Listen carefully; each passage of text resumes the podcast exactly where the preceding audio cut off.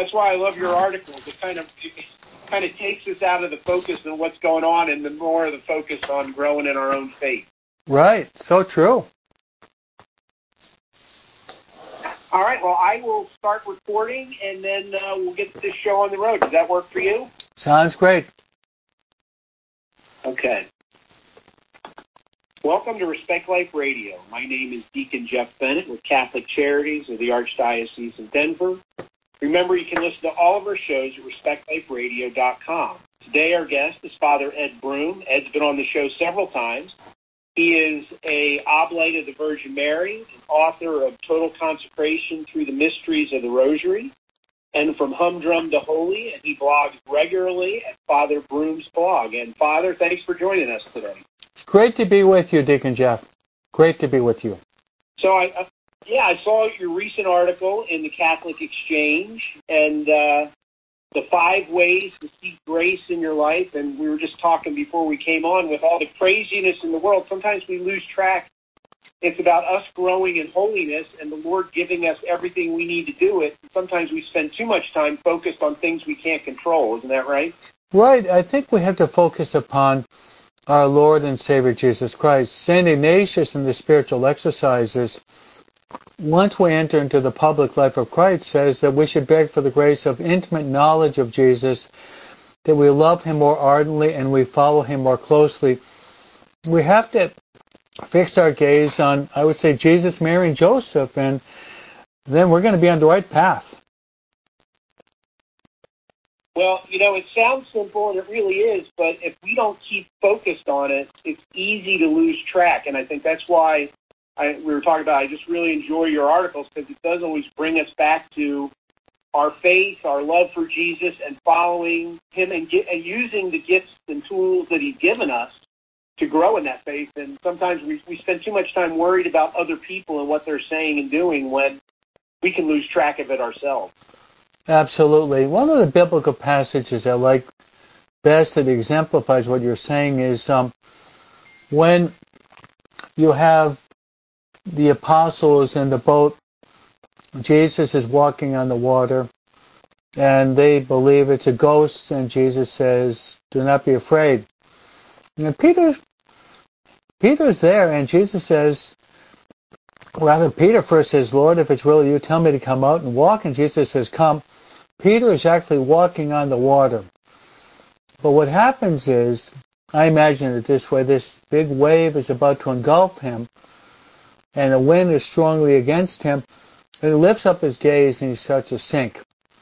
And then Jesus says, Man, a little faith, and Peter cries out, Lord, save me. Lord stretches out his hand and grabs onto the hand of Peter. Then he's able to walk. And I think, Deacon Jeff, we're, um, as you mentioned, we're going through a tough time in the world, in the family, in academics, in the church. We're going through a tough time. Um, in a certain sense, we're going through a real tempest or a storm. But like Peter, we have to make sure that we don't lift up our, our gaze from Christ, but focus on Him. The problem is that we focus more on the problem than on the problem solver. And that pro- problem solver is Jesus Christ, who's the way, the truth, and the life. Well, I think that is such a great reminder. And, you know, this recent article, The Five Ways to Seek Grace in Your Life, I thought, you know, maybe just as a reminder, because we hear the word grace and sanctifying grace, we hear those, we hear those terms and those, those phrases used, but maybe remind people what is grace and why is it so important? Yeah, grace is very, very important. And you have the Catechism of the Catholic Church, which explains what grace is. And it's a we receive grace once we are baptized. We receive what is called sanctifying grace. The sanctifying grace is actually that which makes us pleasing to God. And once we're baptized, unless we fall into the state of mortal sin, then we have this sanctifying grace which is in our souls. And the catechetical definition, even from the Baltimore Catechism, is sanctifying grace is that which makes us pleasing to God. Then there are other dimensions of grace. You have what is called actual graces, which God sends us um, inspirations, uh, which would com- consists of uh, certain lights in our intellect and certain movements within our heart which fill us with peace and joy. Those are actual graces, and we're really bombarded by actual graces during the course of our day, but we have to be open to them. Then there's other types of um, manifestations of grace, and that would be sacramental grace. And each one of the sacraments uh, manifests a different type of uh, sacramental grace. For example, the Eucharist, which is the greatest of all sacraments, that nourishes our soul. Confession, that heals our soul. Holy Orders gives me the ability to follow Jesus Christ, the Good Shepherd, and lead the flock safely to heaven. Then there, there's what is called um, is called prevenient grace. That's a technical theological term which means before I do any good action, it's preceded by the grace that God sends to me. And I simply have to say yes to that grace that God sends to me. Then there is um, what is called, on one occasion we see St. Paul, he's been tempted, and um, St. Paul asked God to relieve him that thorn in his flesh, and God says, my, my grace is sufficient for you. So we always have sufficient grace to avoid sin if we collaborate with the grace that God gives to us. And um, lastly, and I love this, I think you and your listeners will love this, St. Alphonsus Liguori, uh, who founded the Redemptorists, and he gives us the beautiful book, The Glories of Mary, he says, the grace of all graces is to die in the state of grace. And we should ask, we should beg the full of grace, that's Mary, for the grace of all graces to die in the state of grace. And if we die in the state of grace, then we'll go to heaven. We might have to go to purgatory for some time, but if we die in the state of sanctifying grace, uh, we'll be saved for all eternity. So Deacon Jeff, kind of in a nutshell, that's kind of a mini course on, on the theology of grace. Well, and I think it's just a helpful reminder because we hear it. Um, the other thing to remind ourselves of, and you know, when you read this article and, and really understand what grace is, you need to realize it's not magic, right? The, the Lord gives it to us, but we have to we have to embrace it, right? And you mentioned if we're in a state of mortal sin, then we can't receive those graces until we've gone to confession. So it is something that we have to actively participate in. It's not magic, and it just takes us where wherever it wants to go. We have to participate fully in this, don't we? Absolutely. It's uh, Deacon Jeff. It's uh, it's um, like a two-way street. Um, is that God always gives the grace, but we have to correspond to it. And I think there are two two theological errors in the history of the church. One would be quietism or passivism, and that means that basically God does everything. The other side of the coin would be what um, the Pope actually mentions in one of his encyclicals, and it's basically we can save ourselves by our own action. And um, we can simply by mere strength and force and power and goodwill, uh, we we can save ourselves, and uh, that's not true. We we can't let God do it all. We have to do our part, but we should never presume that we can save ourselves uh, by ourselves. Fulton, Fulton Sheen once said the first, one of the first principles in the spiritual life is that there is a God and it's not you. And that's sometimes called the, the, the Messiah complex. Oh, the word I was looking for is Pelagianism. That was the word that kind of skipped my mind. Pelagianism is the word um, the, during the time of Saint Dominic is that uh, if you if you work hard at it, you can end up by saving yourself, and that's totally wrong because otherwise, why did why did Christ come?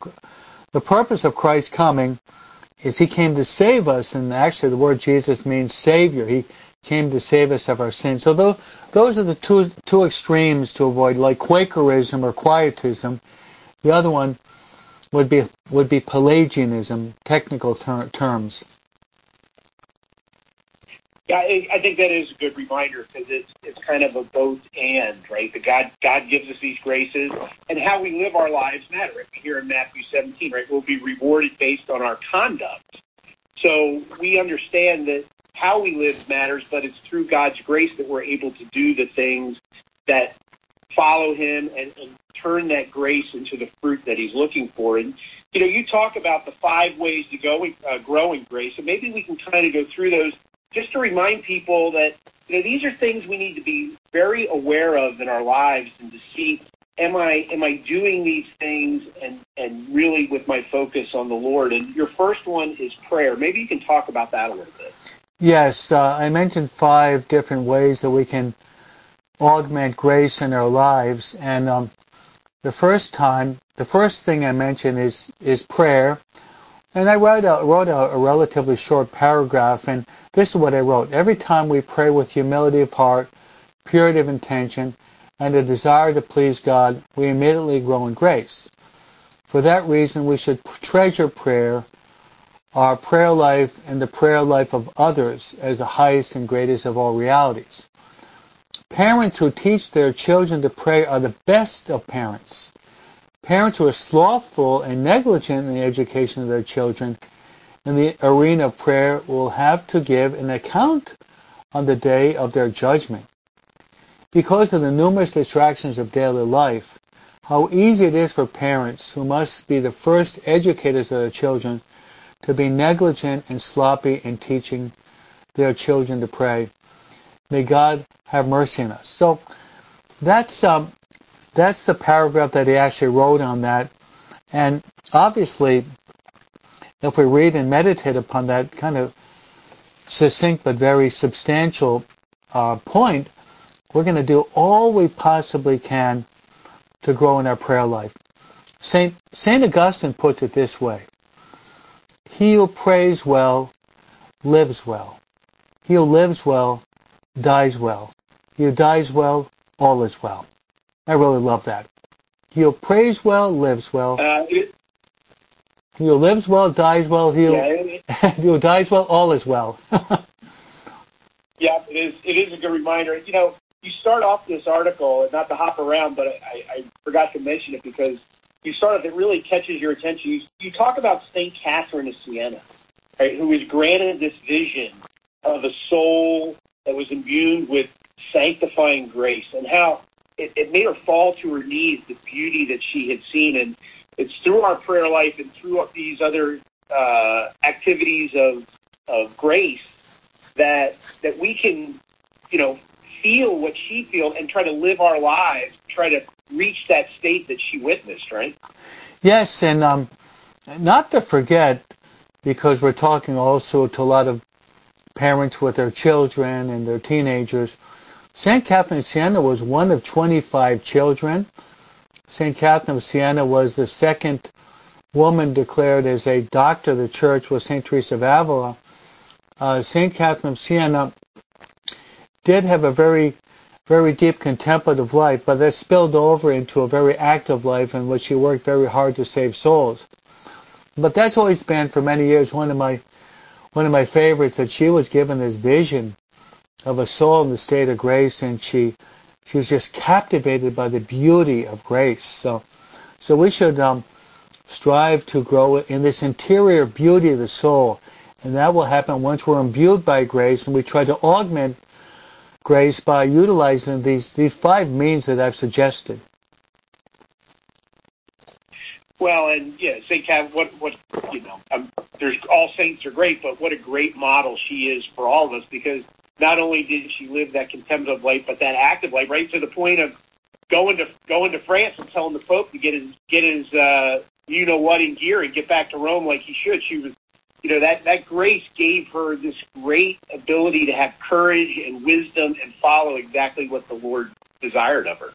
And she also, if you read through her life, um, she had a, a unique gift that she was um, uneducated most of her life where she couldn't read. At the very end of her life, she was able to read.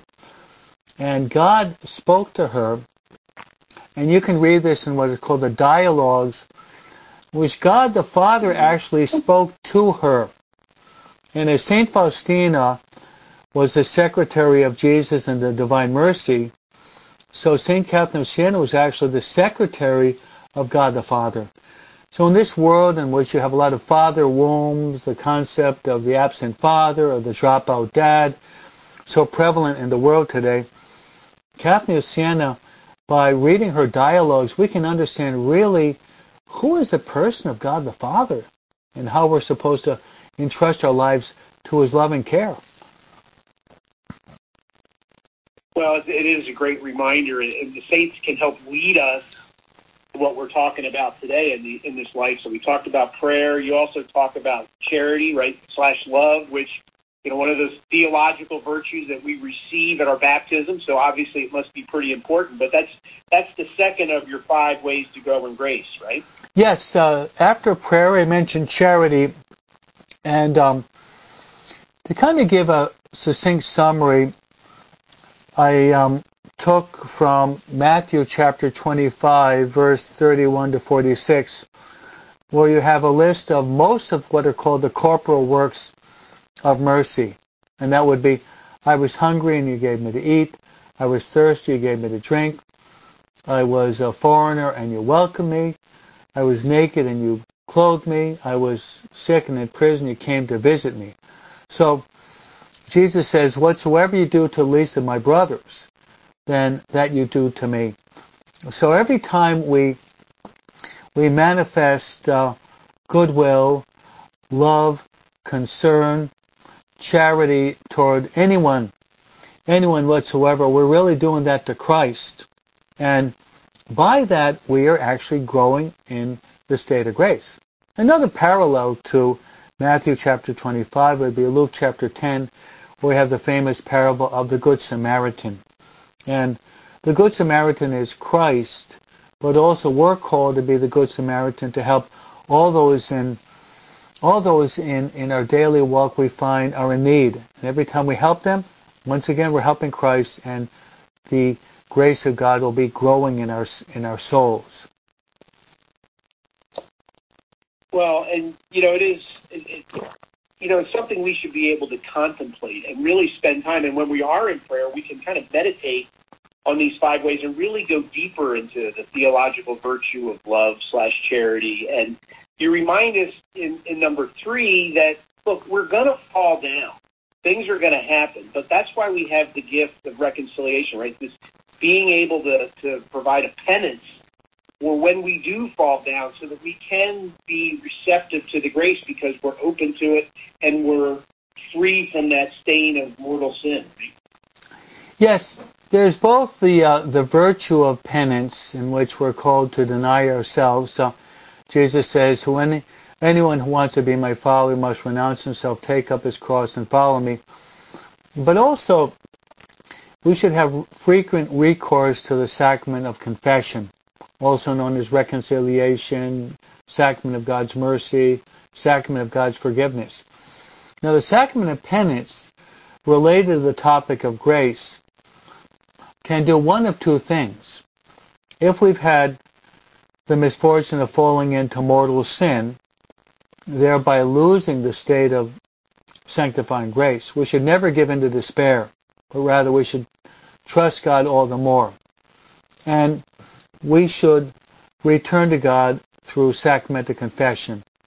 And um, make a good confession. There are good five practical steps. Examination of conscience, um, sorrow for sin, firm purpose of amendment, confess your sins, uh, number and type to the priest. You have to mention the number of mortal sins and the type of sin we committed.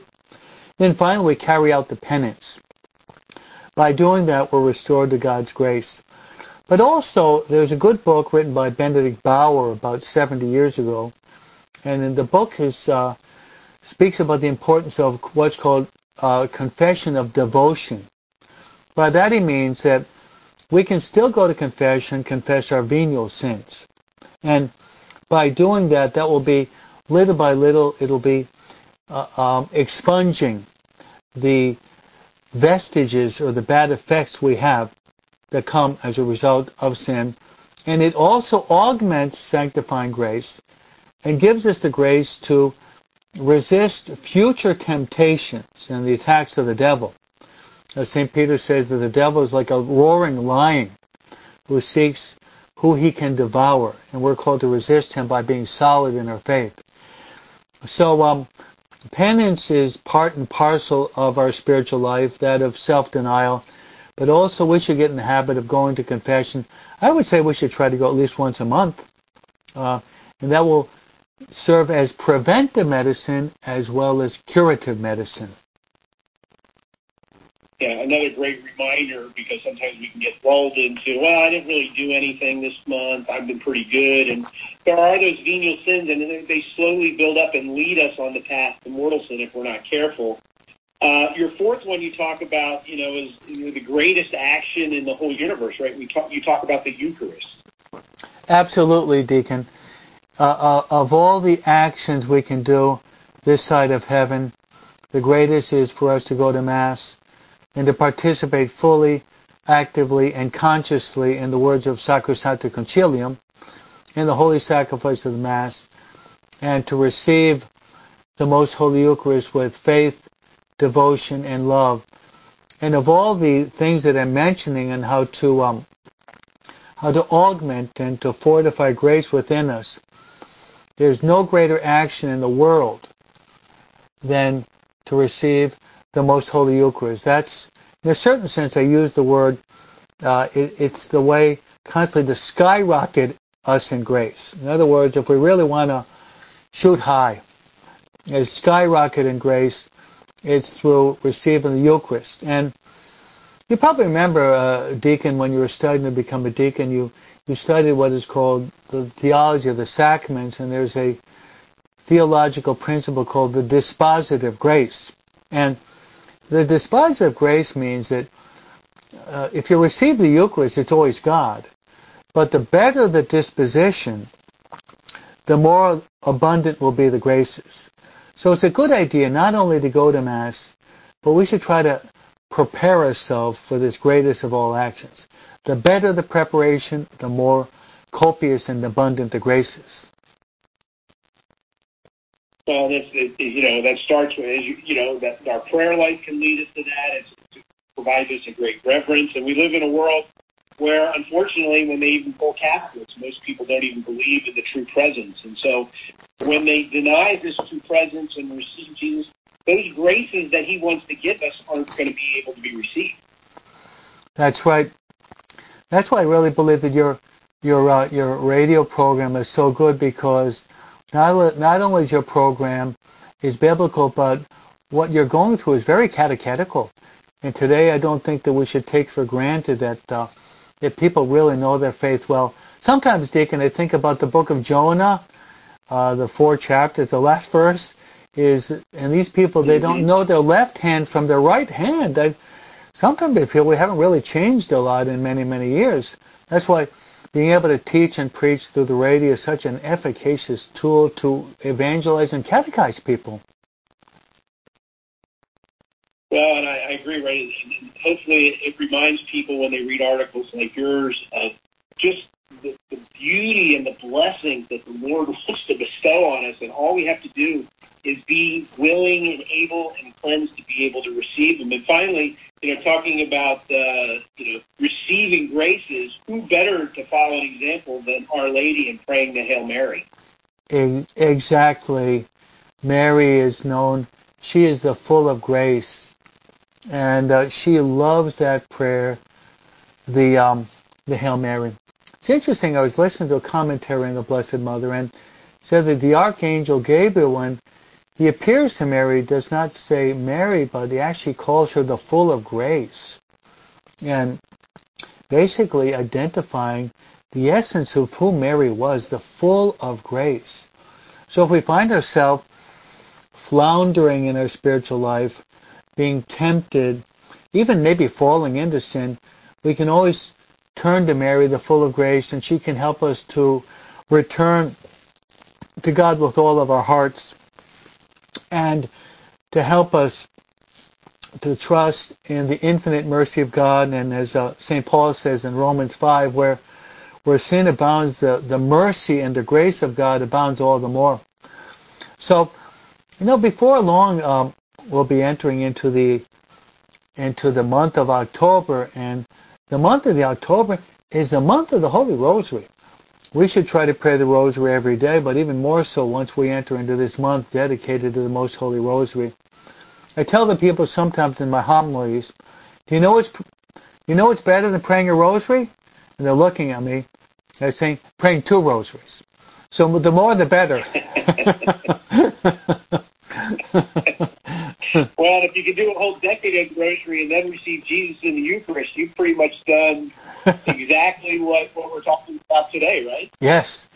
Yes. Uh, I find as an oblate of the Virgin Mary, one of my greatest uh, joys is I, I, I love to um, write on Mary. I've already written a couple books on Mary. I love to preach Mary. I love to pray the rosary with the people. I love to bring children to love Mary through the rosary. In other words, um, uh, St. Alphonse, rather, um, the beautiful Hail, Holy Queen, would say, Mary is our life, our sweetness, and our hope. So if we have this great recourse to Mary, the, the full of grace, she's going to help us to live in the state of grace, to grow in grace, and to have the grace of all graces, to die in the state of grace, and consequently to make it to heaven. You know, Deacon, that's why we're here. We, we, we, didn't we learn that in the Catechism? We're here to know God, to love God, to serve God in this life, so as to be happy with Him forever in heaven. That's a perennial truth that sometimes we forget. Uh, to our own detriment. You are absolutely right. And Father, I knew this time always goes so fast. Uh, how can people follow you and, and find your blog?